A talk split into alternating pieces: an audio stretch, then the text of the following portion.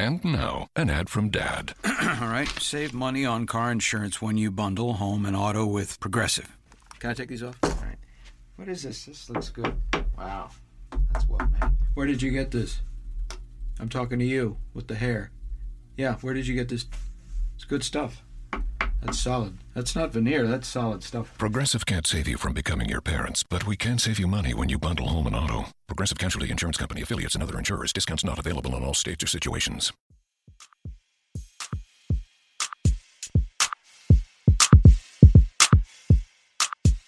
All right, you're back in the DFSR for our Week 11 Game by Game NFL podcast. This is James Davis, and that's Chris Durrell. Yeah, and that's right. We don't have our fancy, flashy frontman, Doug Norrie. He has taken the week off to go out to Delaware to go to a house with no internet. So I hope, Doug, you're out there and listening and having a great time. Without us, Chris and I will. Uh, we're like the, we're not the flashy frontman, but we are the rock solid bassist and drummer of DFSR. So hopefully, we can put together a pretty solid game by game podcast. It is a little intimidating. Doug is normally the guy who uh, goes extra deep and uh, sets up this whole podcast, but I, I'm, I think we're pretty well set up. What do you think, Chris? Oh yeah, for sure. Like sometimes you got to get that drummer and you know that uh, that bass guitarist. They can get in there and they can sing too. So if the you know if the voice goes down, the lead singer, they can definitely jump in and uh, pull it all together and make a good concert out of it. Exactly. And this is like my show where I have my big solo and I'm going to play it for like a little bit too long just because it's finally my time to flex. And, you know, I always thought I was ready for the bigger role. So let's see how we do.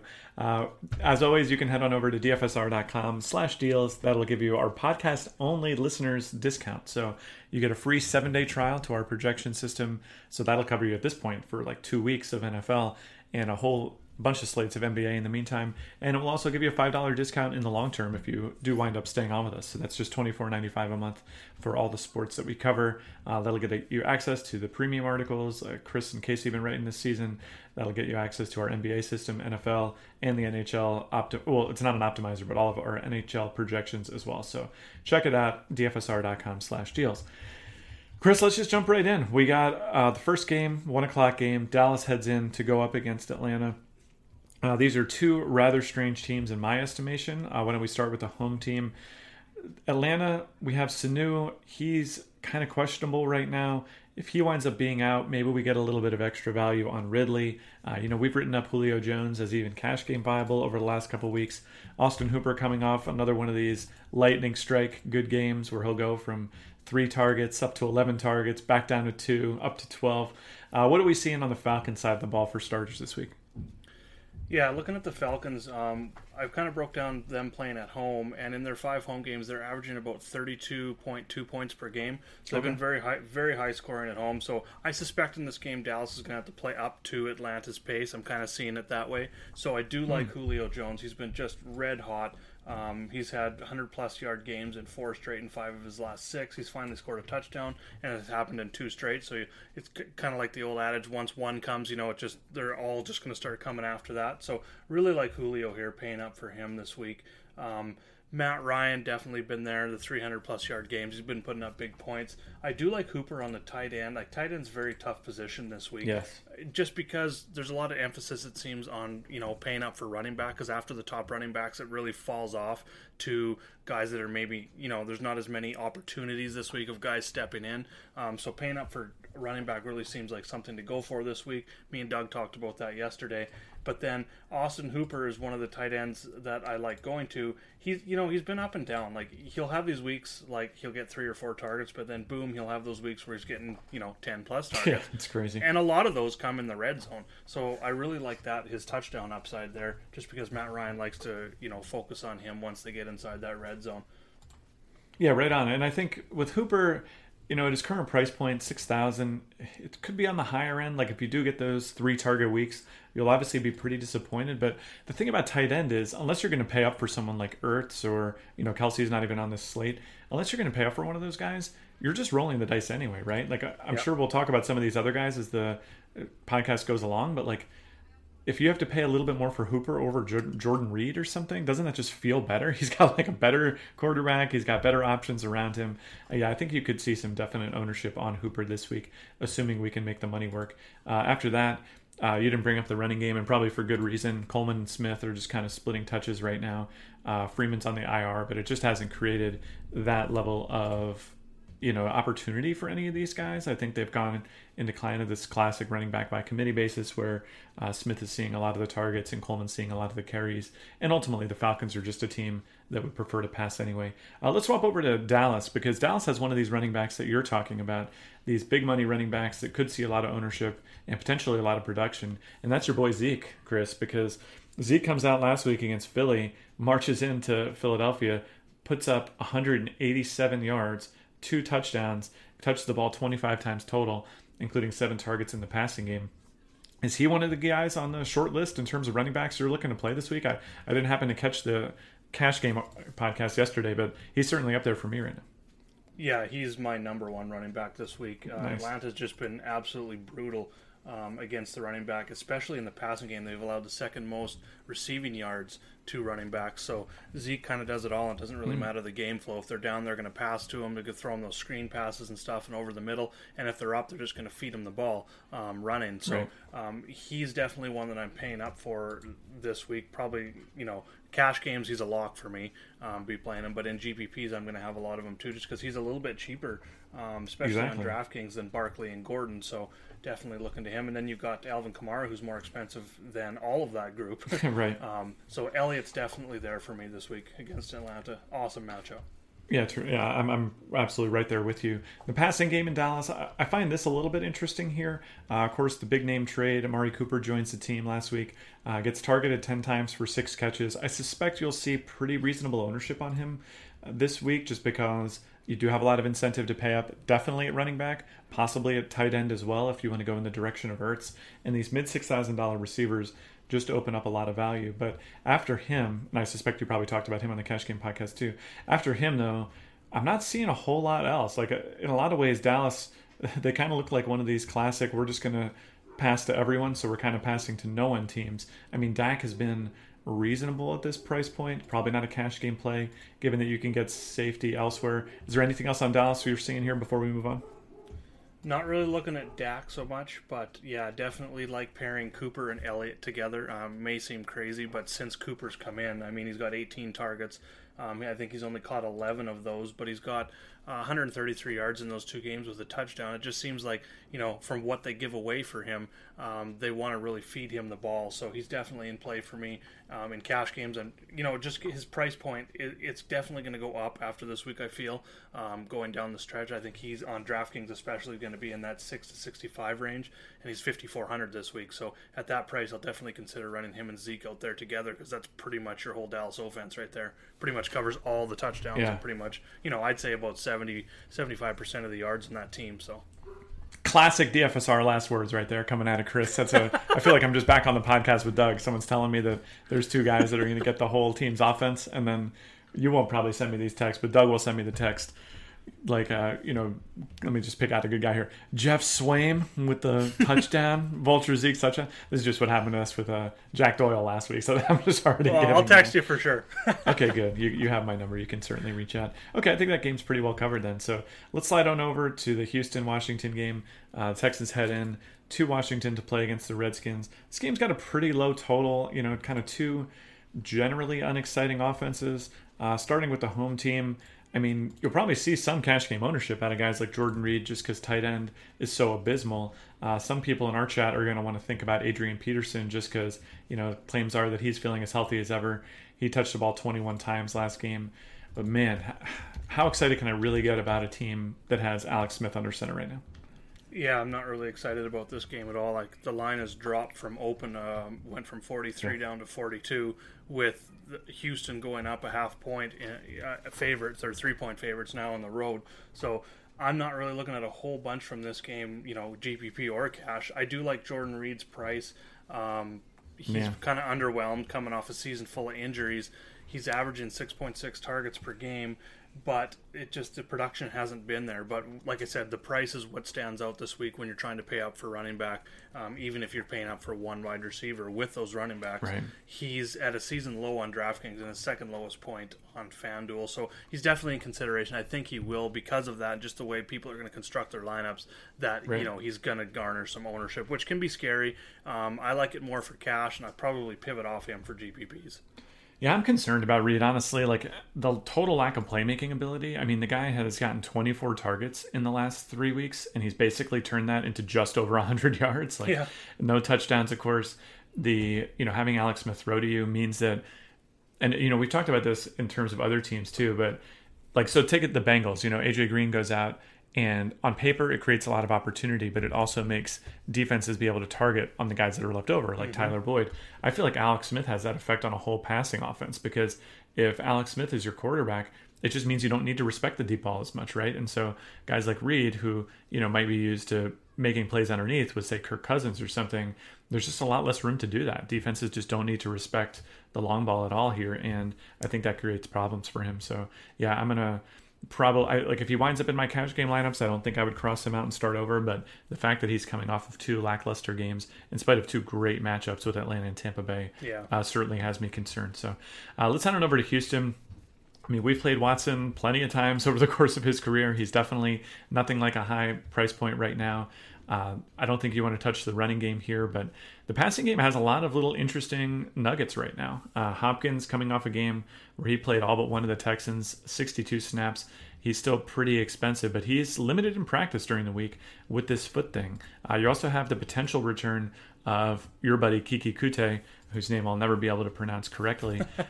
what do we make of the Texans offense right now? Is there anything that we can kind of sink our teeth into here? Because on paper, there should be a decent amount of value opened up.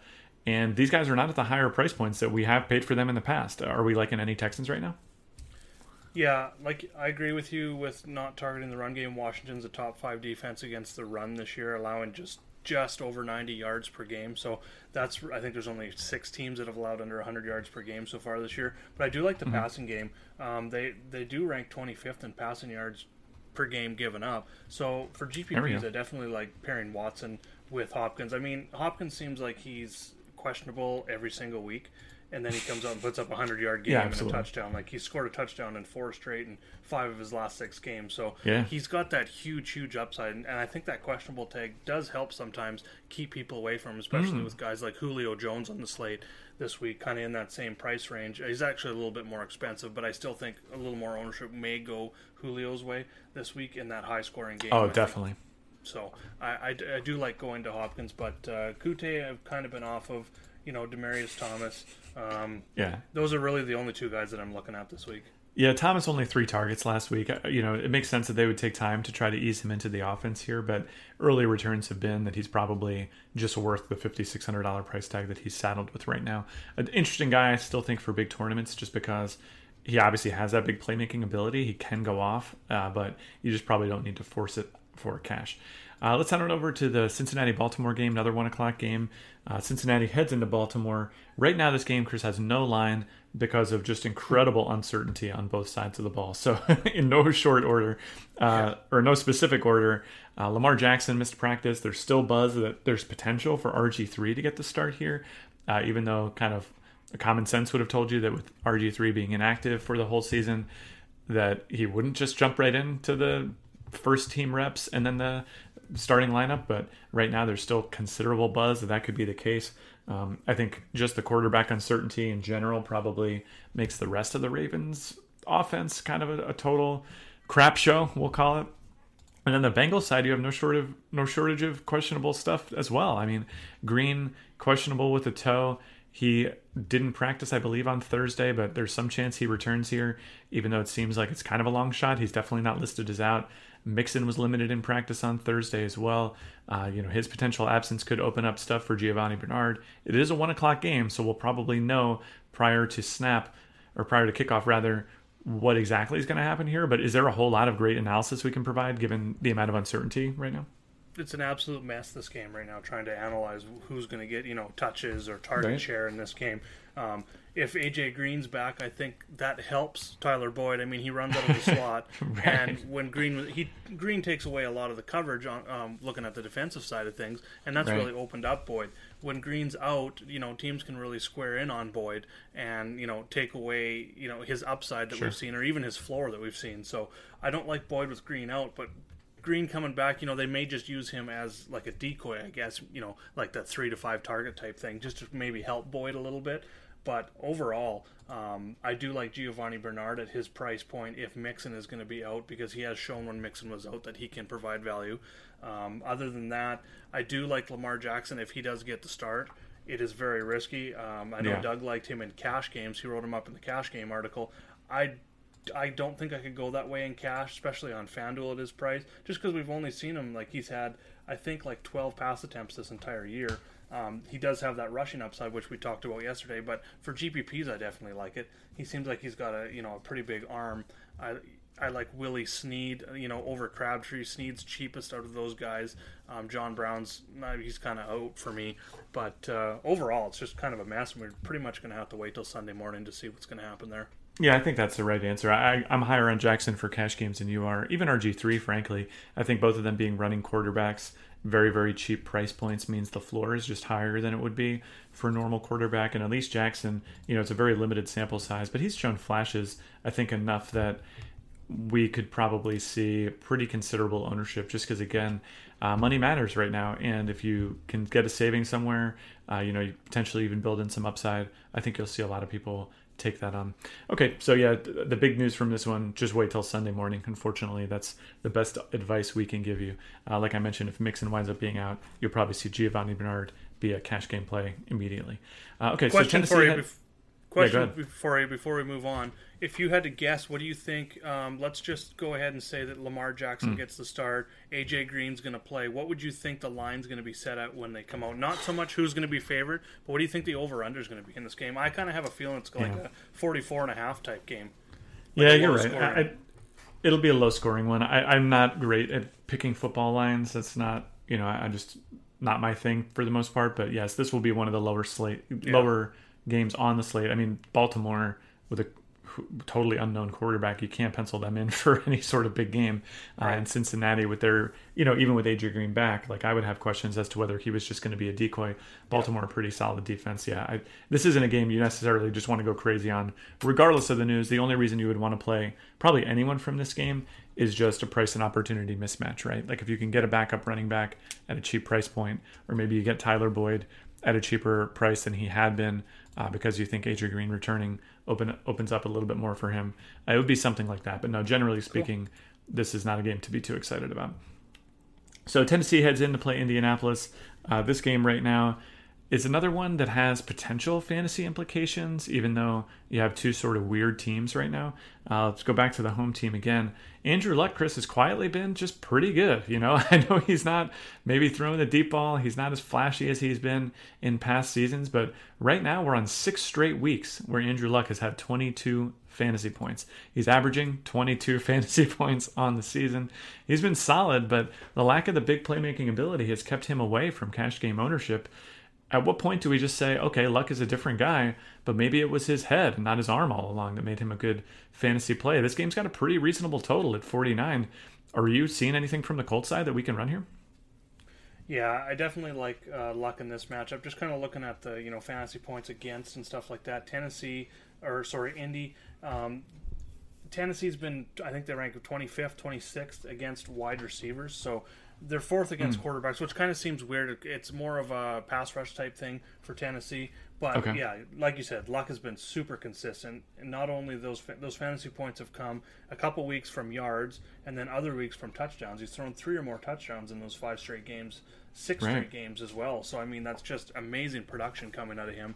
And with T.Y. Hilton back to full strength, I think pairing those two makes a lot of sense. And then what gets me. Um, what I'm looking at from the tight end side of things is Doyle's more of the, the cash game play for me. He seems well, he only got three targets last week, but the week before he was six out of seven in his return. But from earlier in the season, when Eric Ebron had the touchdown upside and they targeted him quite a bit in in the red right. zone, I think he had touchdowns in three, four of his first five games. he did better when Jack Doyle was in there because Doyle would run out of the tight end slot and then you'd see Eric Ebron. They'd flex him out kind of into the slot type thing and get him out there against, say, like a safety or a linebacker, and he was exposing those matchups. So I definitely like uh, Ebron here for touchdown upside, not for cash by any means, but definitely for GPP upside. Yeah, I think I'm gonna if I'm gonna play a tight end from the Colts, I'm definitely gonna play Doyle, probably on either side, honestly, just because of the snap counts. You know, Doyle last week he played 48 of their 55 offensive snaps. Ebron played just 21 snaps, and I get that. Mm-hmm. You know, he's a dynamic player. He's got serious playmaking ability, and obviously, if he's gonna play 21 snaps but turn that into three receptions and two touchdowns, like you know, the guy obviously has upside, especially if the, if Indy just decides hey, why don't we just leave this guy out there? He's like awesome. you know, like that's yeah. a, that's the always going to be a risk when you're going to run them. I'm not sure I want to roll it back on Doyle. I am pretty concerned about the the overall target share in spite of playing those snaps.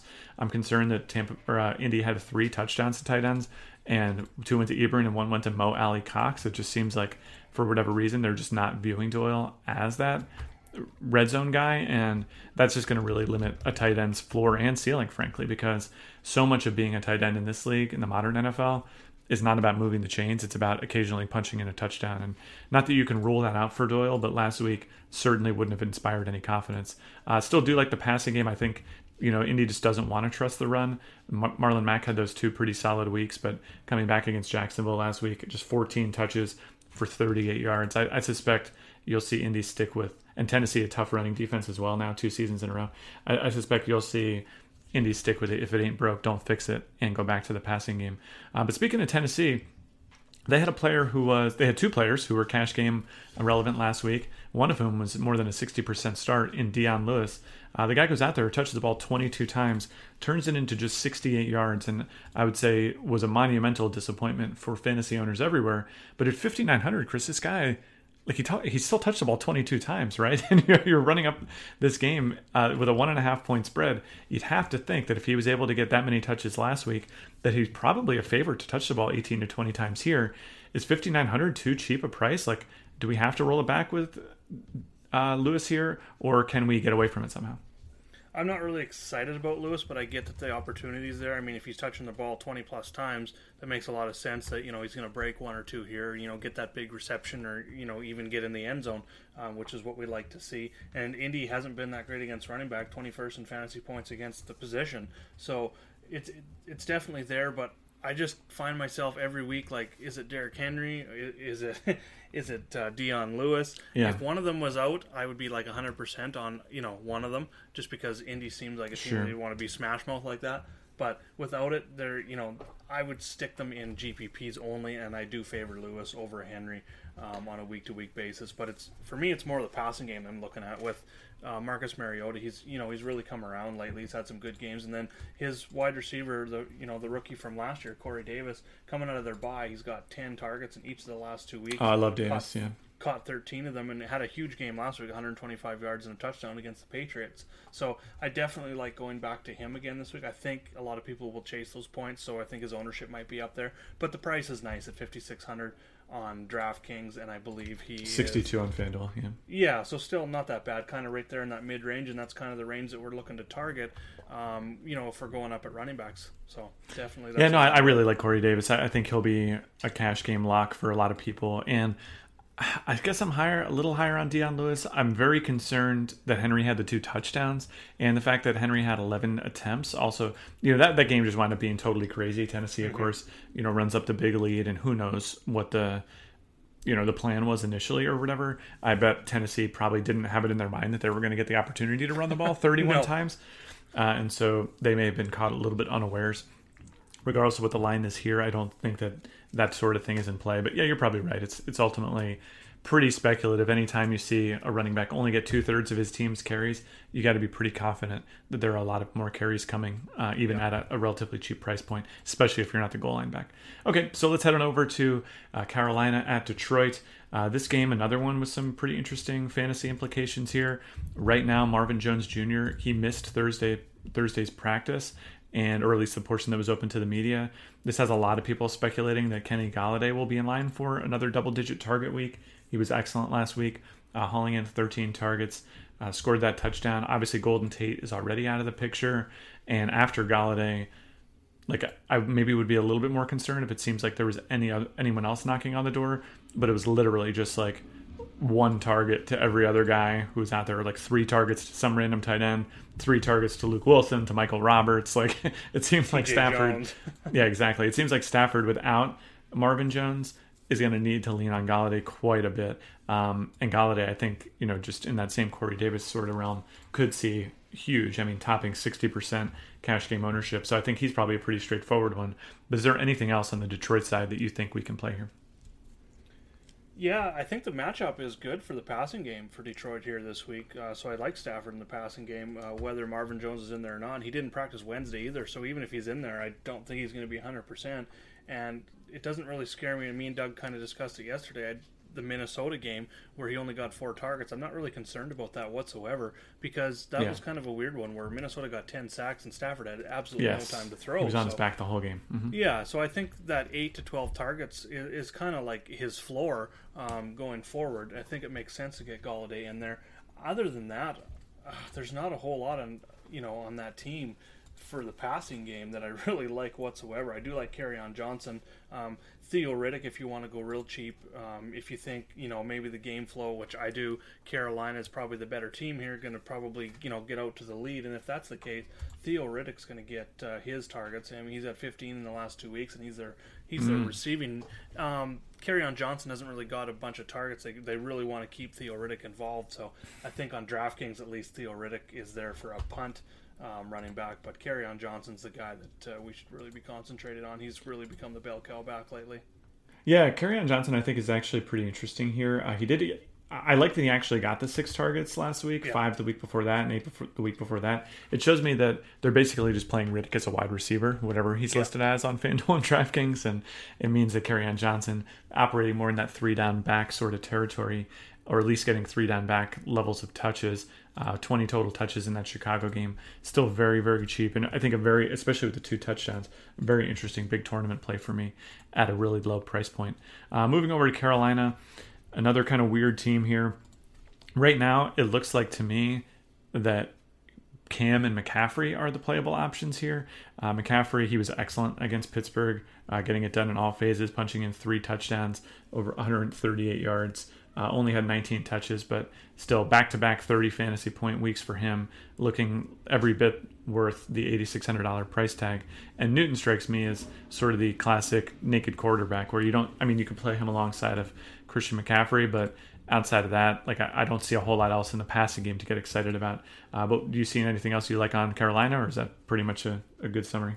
No, that's a pretty good summary. Like Cam's touchdown upside has really gone down lately, which scares me a little bit about running him. I was on him early in the season because he was their, you know, they get down inside the five, and he's the guy that's running it in the end zone. Well, McCaffrey's right. got seven seven touchdowns in the last three weeks, so yep. he's really taken away. So I think McCaffrey's the elite play um, on the Carolina side of things. I mean, you can throw darts here um, at the wide receivers if you want. Uh, Funchess is more your, um, you know, possession end zone type receiver, but he doesn't really get any yards and he hasn't scored in three weeks.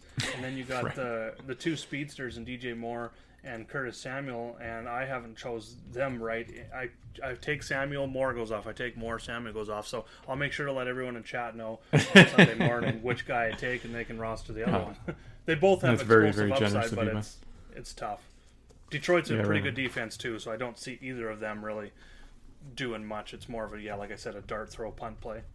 Yep, yeah, I think I'm with you there. I think Carolina, you're basically hoping to guess right. I think you can stack Cam and McCaffrey, um, but I would be, I, am just higher on McCaffrey. I think the question all along has been, was he going to get the touchdowns with Cam choosing to, or the team choosing to let Cam run it in from five yards and in, and four rushing touchdowns in the last three weeks lets you know what their plan is right now.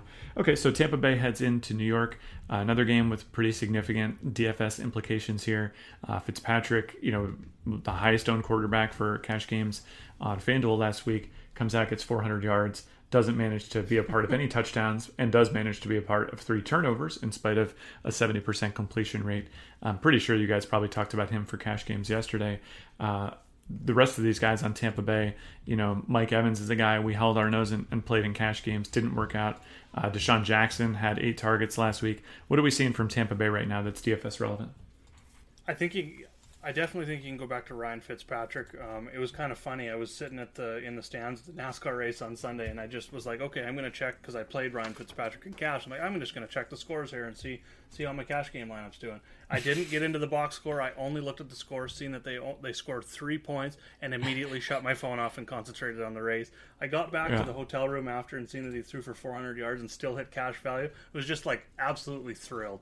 Um, yeah, I yeah, don't yeah. think he's going to get. Unlo- I don't think I don't see 400 yards again, but I do see another productive day where he's going to throw it 40 plus times and I don't think he's going to get unlucky when it comes to the touchdown. I can see one to two touchdowns this week. Um, I didn't get to see the game; I've only seen a few highlights, but there were some fumbles in there that kind of, you know, some run bad on the on the touchdown side of things. Oh, definitely. Evans dropped one just sitting in the end zone. Uh, yeah. Jacquizz Rodgers had a fumble. It was it was a total mess. Um, and Fitzpatrick, of course, himself had the fumble too. Fitzpatrick, by the way, you're not projecting him for 400 yards. He's got 400 yards passing in four of his five games as a starter this season. Just truly unreal. And, and you know, if he really actually comes back and like, I guess I'm still just waiting for him to turn into a pumpkin because quarterbacks tend not to just pass for six yards per attempt for their entire career and then get into their mid 30s and start looking like us and start turning into 400 true talent 400 yard a game guys because again none of those have ever existed in the history of mankind so uh, we'll see on fitzpatrick but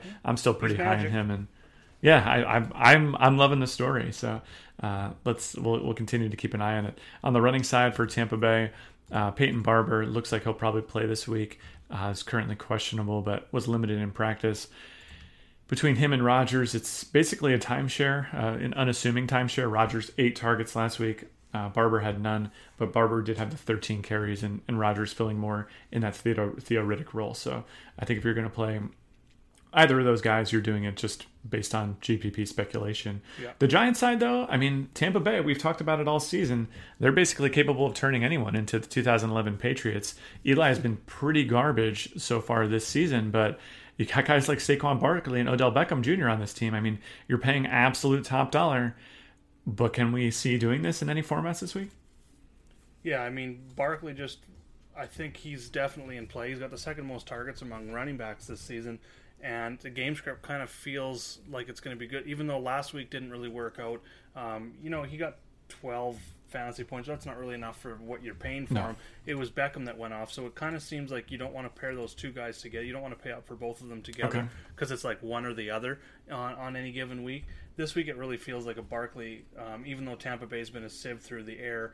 I think they can get Barkley more involved coming off last week. I think because of that performance last week, his ownership may be a little bit down. So if you're if if you're thinking that Ezekiel Elliott is going to be the highest owned running back this week, I think pivoting to Barkley and GPPs makes a lot of sense. I'm even considering him in cash games just because of his elite pass catching ability, especially on DraftKings.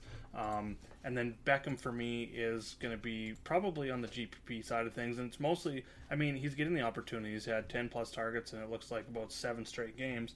He's not catch like he's only caught four of 11 last week. He got those two touchdowns, so the catch rate really hasn't been there um, consistently, but it's more to do with Eli just you know not being consistent himself yes. that has me more on the GPP side of things for Beckham. Yeah, I mean Beckham Jr. at this point, one game this season with fewer than double-digit targets, and that game he had nine. So yeah. we know the Giants' plan is uh, Beckham is just incredibly highly targeted. We know that when Eli's feeling on, he's going to get those 140 yards, possibly a touch games.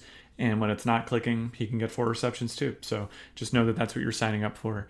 And I think you'll you won't be too dissatisfied either way.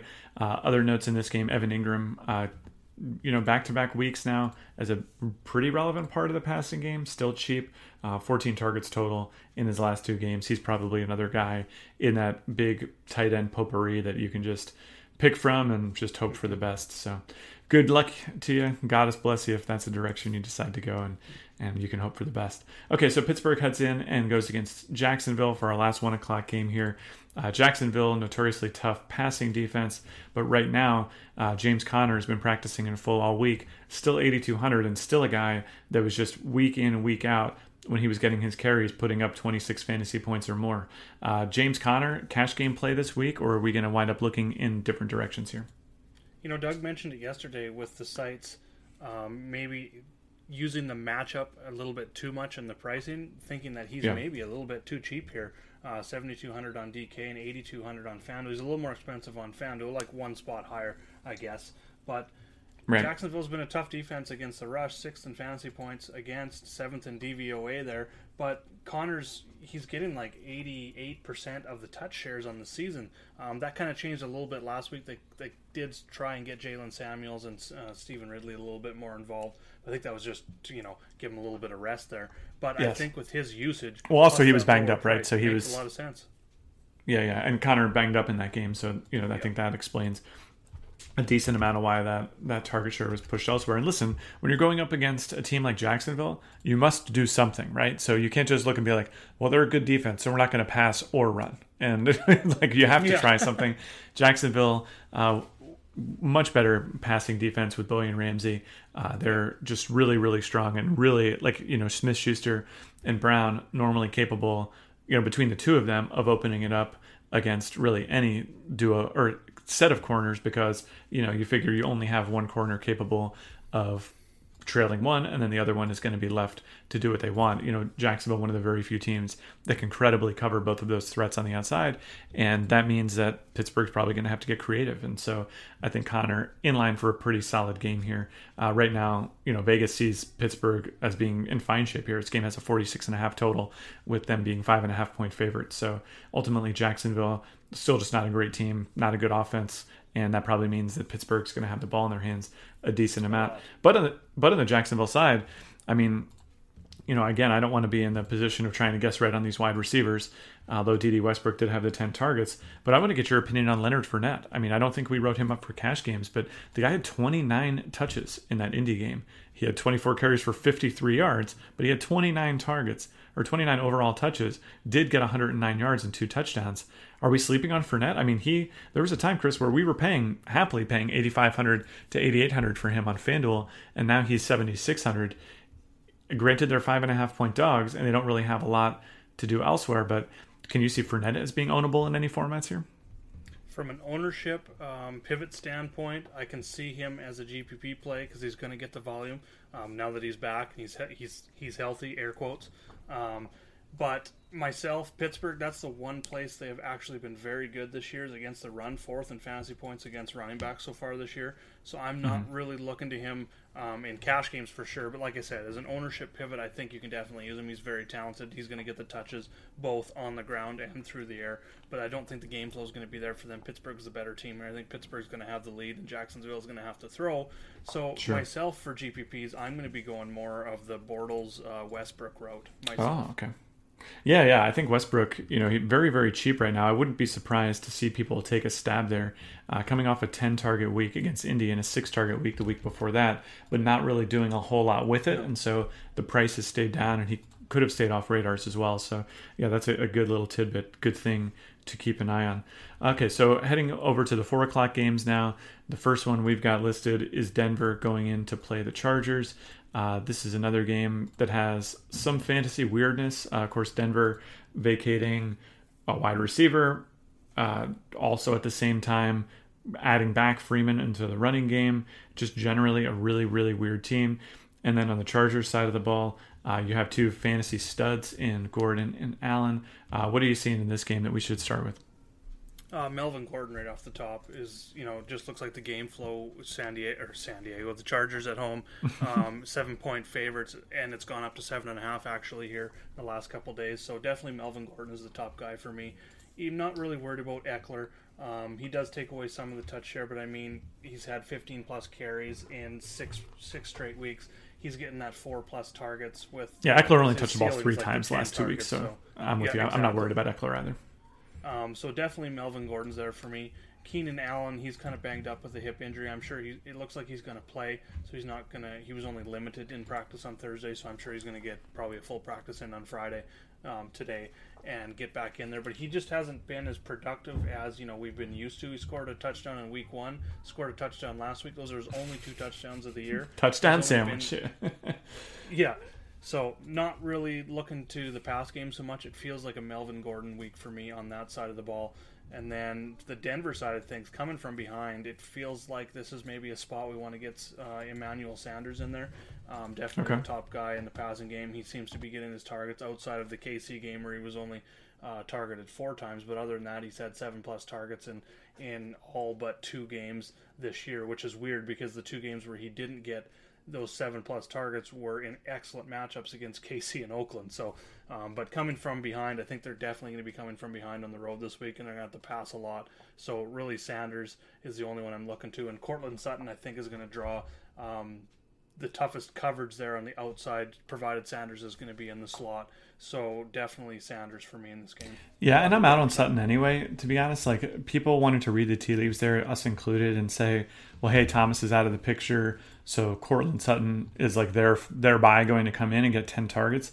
I think that we make this mistake so often in DFS, especially in the football related thing, where and football has a very peculiar way of doing this, where teams on one hand they're choosing to throw the ball to a guy a certain amount of times, right? They're like they're looking for him as the number one overall read. But on the other end, you also just have to be able to get open enough times yep. to get those kind of targets. And oftentimes on a team, there's a reason a guy was a second, third, fourth, fifth wide receiver or whatever. So it's not like Demaryius Thomas, for whatever his flaws might be, is still a dynamic, big playmaking wide receiver, right? And Sutton, he might have all the potential in the world. We might ha- be able to see the big games coming from him in the future, but we have plenty of games now where like six targets, one catch, six targets, two catches, five targets, one catch. Like Sutton can just have bad games, and he's still cheap, but I don't think that's the direction I'm going to go. Uh, if there's something I'm excited about in the Denver passing game, it's actually Jeff Heuerman. Uh, Heuerman comes out and seemed to be the big answer when it came to Thomas no longer being a part of things. Going up against Houston, 11 targets, 10 catches, 83 yards, and a touchdown. Uh, he's seen decent target share actually over the course of the season. Had his own issues with conversion, and that's just going to happen on this Denver team. Uh, Keenum's just not been very accurate overall, but uh, Heuerman, I think, is another guy that should enter that discussion of the short list of you know generally bad but could possibly be good tight ends yep. uh, that we're considering. Uh, and you mentioned Keenan Allen. I'm also uh, modestly high on him. I, I, do think nine and ten targets each of the last two weeks, assuming he gets the all clear. Definitely a GPP guy at 7600. You know, probably a true talent, $8,200 receiver when healthy. So you probably could scoop up a little value there. Uh, but yeah, definitely a game to keep an eye on where there should be some fantasy implications. Uh, okay, moving on. We got Oakland going in to Arizona. It's another 405 game. Uh, Oakland just been basically a crime against humanity in all facets of the game this season, both from real football and from DFS perspective. Uh, the only guy I'm seeing there, especially with Cooper out of the picture, is probably Jared Cook. Other than that, I, I feel like Oakland's in that skip category. But Arizona, Chris, we got David Johnson, 12% cash game ownership last week. New offensive coordinator there, albeit not for last week, but uh, in the, over the last few weeks. 28 touches, 85 receiving yards, 98 rushing yards, two touchdowns. Is this the return of DJ? Do we see the big? Is this the big DJ week where he finally gets as much ownership as he was having early in the season? I could see his ownership definitely, and I talked about it a little bit yesterday that I I like him in cash games, kind of in that tier just below your. Uh, um, you know the Kamara, Barkley, Elliott range. He's I think his price is going to go up into the 8K range on both sites next week. So this is maybe your last chance to get on him. I think the ownership is going to be there, but it does look like they're using him like uh, vintage. Um, you know when he was rolling there um, last year, year before you know, passing the ball a lot. That's really what we wanted to see, and I own him a lot in, right. in season long fantasy. And this is just like a sign, sigh of relief to finally see them using him the way he should be used. Twenty one carries last week, nine targets. He, you know, he caught seven of them. He's like, you know, no offense to Larry Fitzgerald at his age right now, but David Johnson could be their best receiver on the team. Um, so getting him sure. more involved just makes sense. His his upside is through the roof, and I think his floor now is safe enough where we can definitely use him in cash games as well. So he's definitely the player on that Arizona side of things that I'm I'm looking to, and really no one else. Maybe a punt tight end um, with Ricky Seals Jones at his price, just the way the week and the lineup construction is working out. Um, if we're going up with running backs, and even if you want to go with a um, expensive wide receiver in there as well, Seals Jones is very cheap, under 3K on on DraftKings. So his targets have been you know kind of up and down, but you know, even if we can get you know five catches, fifty yards, I mean, ten points is kind of it's a little over three times value. I, will definitely take that if it helps me get to two or three elite players at the running back, wide receiver position. Yeah, I always have a difficult time with those tight ends on DraftKings because in my my mind knows that playing a cheap tight end can work out because it enables like real plays at all those other positions. And my heart just does not want to press the submit button when I see one of those guys who gets like four targets a week in my lineup. So, uh, yeah, I'm with you there logically. Uh, when it comes to me having the guts to actually do it, I guess we'll see. Uh, interesting to note for this game, too, uh, the Cardinals actually favored by five and a half points, which is not going to be a situation they find themselves in very often going forward. And if you think that you know, if you are wondering when the best time to play David Johnson is for the rest of the season, I have a really hard time believing that this would not be it because it definitely seems to be finding his legs finally. And sub eight thousand dollar price tag. To your point, you're going to see big ownership, and you are going to see um, probably a pretty good game and a subsequent price increase. Uh, I don't want to dismiss Larry Fitzgerald too much here either. Uh, 10 targets last week, 12 targets a week before that in San Francisco. Again, they're still sorting out having a new offensive coordinator. And while Fitzgerald is pretty darn old at this point, he can still catch balls that are thrown mm-hmm. in his direction. And I think, you know, you could do a whole lot worse than a guy who's ultimately hauled in 14 passes on 22 targets in the last two weeks for a sub $6,000 price tag. So, you know, I still think there are probably more attractive options with more upside. We've talked about many of them Golladay, uh, Corey Davis, you know, in that same $6,000 ish price range to where you just might not need to do it with Fitzgerald. But I think if he winds up in your lineups, uh, you don't want to, and even Amari Cooper in, in, a similar price range. But if Jones or if Fitzgerald winds up in your lineup, then I think you you probably can live with it. So uh, definitely something I'm going to be keeping an eye out for as well. One All right, buddy. We have on that. Yeah, go. Final thought on that game. We haven't really touched a whole bunch on defense, but Arizona is one that I'm I'm looking oh, yeah. at this week. Um, Oakland does have the lowest projected points out of all the games in the slate, and Arizona's right up there. I think they're sixth in total sacks with 29 so far this season. And then right. I like to look at uh, adjusted sack rate as well, and they're they're fourth on their defensive line in adjusted sack rate, while Oakland is 25th, and they're giving up a lot of sacks. So definitely one of the nice. defenses I'm looking at this week. And I think correlation play, I like pairing him with. If you're playing David Johnson, I like pairing him with the Arizona defense as well. All right. Hey, hot fire coming out of Chris Durrell. Coming in late, dude. You still got it after 45 minutes of podcasting. Well done. Stamina on this guy. All right. Uh, so let's get into the final game on the slate. Uh, it's a short slate this week, by the way. Six teams on a bye. So, you know, the pickings are going to be slimmer than usual, but I still think we've come up with a lot of pretty good plays. And right now, lineups are looking decent. But uh, Philly comes in, heads up against New Orleans. Highest total on the slate for good reason. Uh, you got New Orleans at home. It's a dome game, so in a weekend where west, weather could be questionable, I'm looking outside at about four inches of snow here in New England. So I know that weather could be a concern across the NFL this week as the weather starts to get a little colder. Uh, this game is the highest total, and it has some pretty explosive offensive players. Uh, where to even begin? Why don't we Why don't we just start with the Saints, and then we'll get to the Eagles after that? Yeah, uh, they're giving the Saints a lot of credit here. They are. Um, we talked about it in the recap podcast last week, where I actually ranked the Saints number one team in the NFL when looking at the Big Four right now, and they're giving them a lot of credit because they're eight point. They're up to eight point favorites now, and the total went from fifty four to fifty six.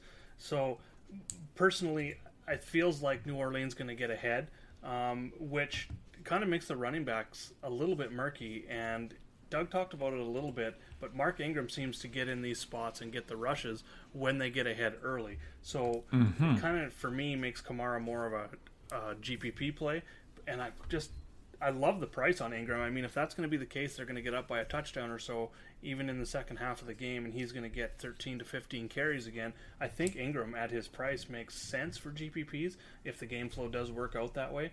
But uh, for me, Michael Thomas is always in play. Um, he gets he gets a lot of target share. He catches a phenomenal amount of, of the balls. So his safety, um, the floor is definitely there. He's at 89% catch rate, and there's like no one else even close to him in that regard. And he's just under a thousand yards. So I can definitely see another. Um, you know, he may not get the 10 plus unless this game really turns into a shootout, which it could. Um, but definitely think that uh, he's the safest play in this game. Sure, yeah, Kamara very saved by the touchdowns last week, and you know you don't want to take away the credit there too much. I mean, the guy's now has multiple touchdowns in three straight weeks, so that could be just a feature of playing Alvin Kamara these days. But guys that become very, very touchdown dependent tend to have more ups and downs than guys who aren't. So, you know, with a gun to my head, if I had to pick between like Kamara and Ezekiel Elliott this week, I would take Ezekiel Elliott for a cheaper price point and what I believe to be just better job security. You know, he's just mm-hmm. not competing. I mean, uh, typically on these teams where you've got just multiple guys near $9,000 price points and those guys have a lot of competition, you kind of need things to go in your favor in order for it to pay off. So actually for me, a lot of great players on the Saints, a lot of guys you can get excited about for DFS purposes. I think the way I'll be deploying them is just picking two of them, probably Brees and somebody, and just hoping that I pick the right pair of guys for big tournaments and, and kind of moving on from them from there. As uh, kind of odd as it sounds, with such a dynamic team in a game with such a high total. Would you take Over a the... stab with Tre'Quan Smith? Um, you know, they brought Dez Bryant in. He's out for the season now. Cameron Meredith's out for the season. You, do you think at 4K on DK that it's worth taking a punt with Tre'Quan Smith in this game, in a shootout type game? I mean, it could be. Uh, you know, he falls kind of in that Courtland Sutton category where it's like I can see all the reasons why he would get more targets. I like that he's already being targeted on some level, and I just don't, don't have any super high degree of confidence unless I can hear from a coach like he's going to play every snap and we're going to target him 10 times or something which you know coaches never tend to give us that level of information i just don't think i would want to get caught in that speculation okay. game too much uh, i mean again it's, it's always a price consideration thing right? If playing him at the bare minimum prices means i can get two really high floor guys instead of one and a half then i'll do it. But yeah i would rather not probably so. Okay. So yeah, and that's just my, re- my only yeah, reasoning behind that is just Philadelphia is absolutely banged up in the secondary. Like their corners this week, they're running out there: Rasul Douglas, Avonte Maddox, and and Chandon Sullivan. Like, yeah, I don't know if I've ever heard of any of those guys before this week. sure. With all the guys that are out for the season now, uh, injured for their secondary, so that's the only reason I bring up Tre'Quan Smith and then those other two wide receivers being out. I think there could be some opportunity there, but like you said, it's kind of a, a dart throw whether he's going. to Yeah, I don't think it's outrageous, and maybe Doug will disagree with me on that. It's just like a kind of a, it's kind of just a core belief I hold about playing DFS in the NFL, where as people who play fantasy sports in general, we can learn certain names and we can see what's going on, but only really in the games themselves, right? Where the coaches have so much more information than we do. And so back to the Courtland Sutton example, if you're a coach on the Denver coaching staff, you could have been sitting there looking at that and being like, what? Why did these guys think Sutton's we're going to throw the ball ten times to him now? Like that's never been the right. plan. Like he's we just don't see him that way or whatever. And and I think we just can't be privy to those conversations and those questions aren't really being asked and coaches aren't really incentivized to share that because it just kind of no. gives away shows their hand so i think i always just prefer to see it first and you know sometimes that makes you a week late and sometimes you're just in great shape right but you know missing out like if you look at the course of the season guys in that very very similar situation some of them have worked out like marquez Valdes-Scantling comes to mind but in that case we had probably more injury, more target share to spread around, and a better track record, like already five or six targets a game. And a lot of these other guys uh, that people have wanted to play, you know, John Ross, Courtland Sutton, uh, Willie Snead, like the list goes on and on. When there's been opportunity, DJ Moore, uh, opportunity opens up, and it doesn't necessarily go where the DFS community consensus thinks it will. So, yep. um, so yeah, I suppose we'll see. Is my general take there. Uh, but over on Philly, I, you know, talked about Zach Ertz. Like the guy's really expensive, but in terms of tight ends right now, he's in an actual league of his own. 16 targets last week against Dallas turns that into 14 catches, 145 yards, and two touchdowns. Just absolutely ridiculous upside for the tight end position. To say nothing of doing that on a $7,600 salary. Uh, do we gonna are we gonna play Ertz for cash games? Can you make any sense of the wide receiver situation now that they have both Jeffery and Tate? What are you seeing on Philly for me? I don't see him viable for cash games just because of his price and the way that the running back position is really shaken out this week. I haven't been able to make a lineup where I can get Ertz plus mm. two of the elite running backs in there. Um, I think for GPPs, a lot of people maybe are thinking the same way with lineup construction this week. It just feels that way when, when making lineups on both the sites. So I think Ertz, if you want to maybe pivot off some of the wide receivers and even with some of the big running backs, you can start your lineups with like a Wentz Ertz stack and, and go from there and see what you can build around those two guys. I think the ownership might be a bit lower. And, but Ertz's floor, if, if you can make it work in cash, he's definitely cash viable this week because he's fourth in the league, wide receivers included in 11.1 targets per game. So the floor is just sky high right now for Ertz. And uh, I think the other, you know, the receivers on that team.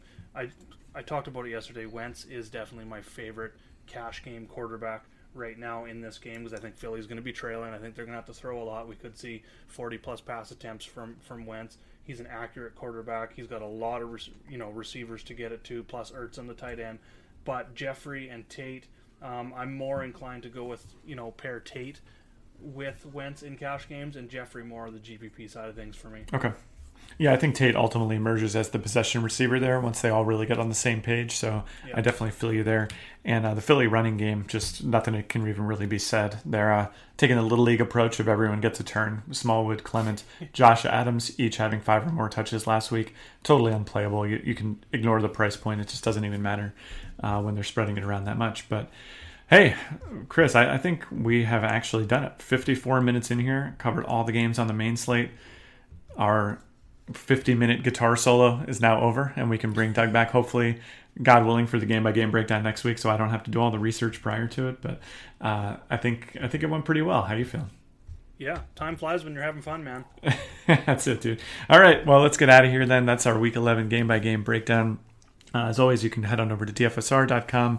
You can read our written articles if you want more in depth takes. You can also uh, check out our NBA content as well. And as always, if you go on over to dfsr.com slash deals, you can see our podcast only rate of $24.95 a month and that free seven day trial just to get your beak wet. So uh, thanks for joining me, Chris. And we'll see you guys all in that members only chat come game time on Sunday. Yeah, good luck out there, everyone.